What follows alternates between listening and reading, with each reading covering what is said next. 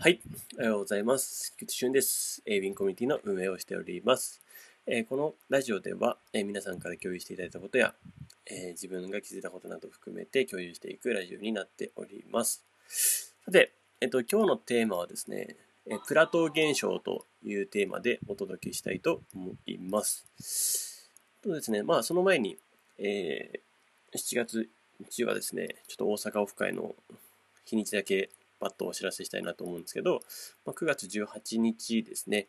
えー、大阪で、えー、オフ会を行いますえ。今までずっと関東開催だったので、え、なかなか関西から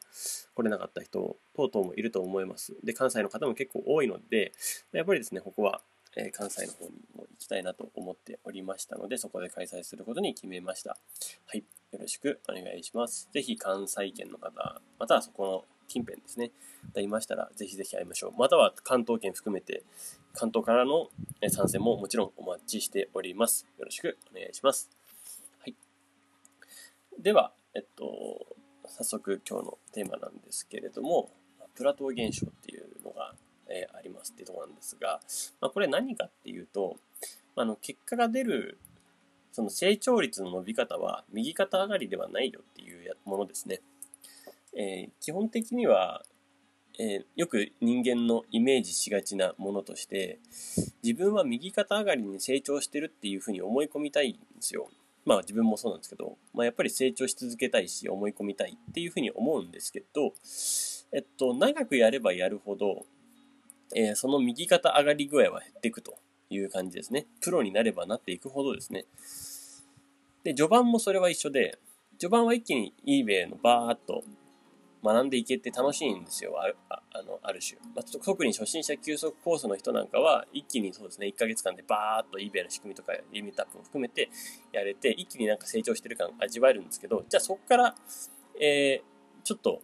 波があったりして、右肩上がりに上がらない時期があるんですね。まあ、その平坦な時期、まあ、ここをプラトーってよく呼びます。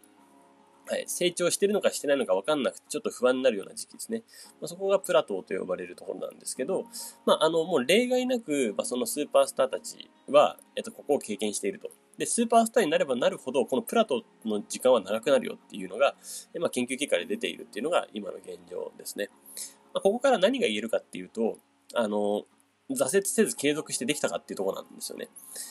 やっぱり人間はその成長だったり変化を感じていないと、えー、その毎日毎日のアップデートがないと不安なので、このままでいいんだろうかっていう不安に駆られたりします。成長も含めてですね。で、それを、もちろん、一番わかりやすいのは、その途中でやめてしまったら、えー、それをやめたら、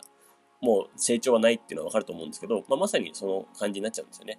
結局挫折をして、えー、やめて、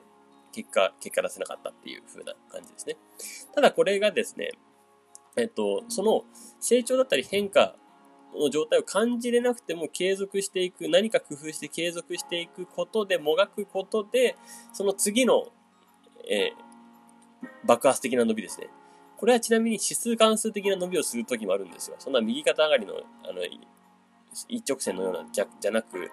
数関数的な、要はちょっと急、あの、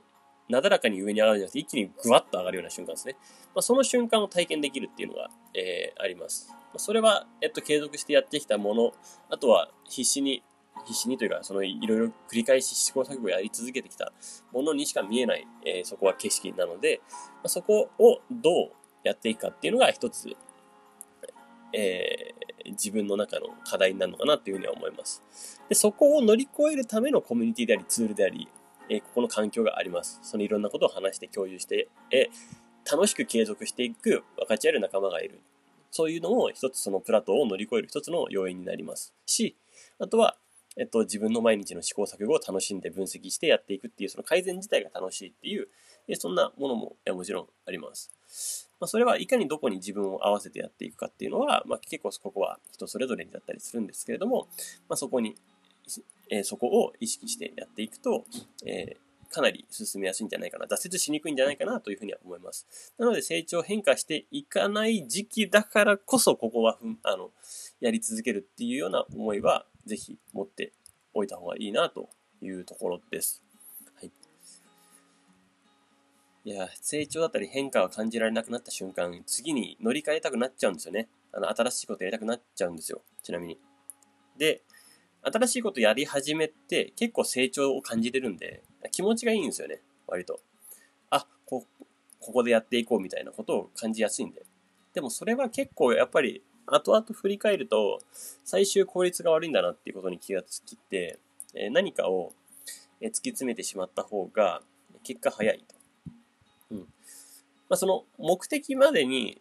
いろんな手段で試すっていうその方法に関しては別に何でもいいんですけど、そのある種一本のその軸の部分ですね。軸の部分さえ、まあその eBay っていう軸の部分さえそのブレさせなければ、まあその最終的にはそこの結果を得やすいっていうこと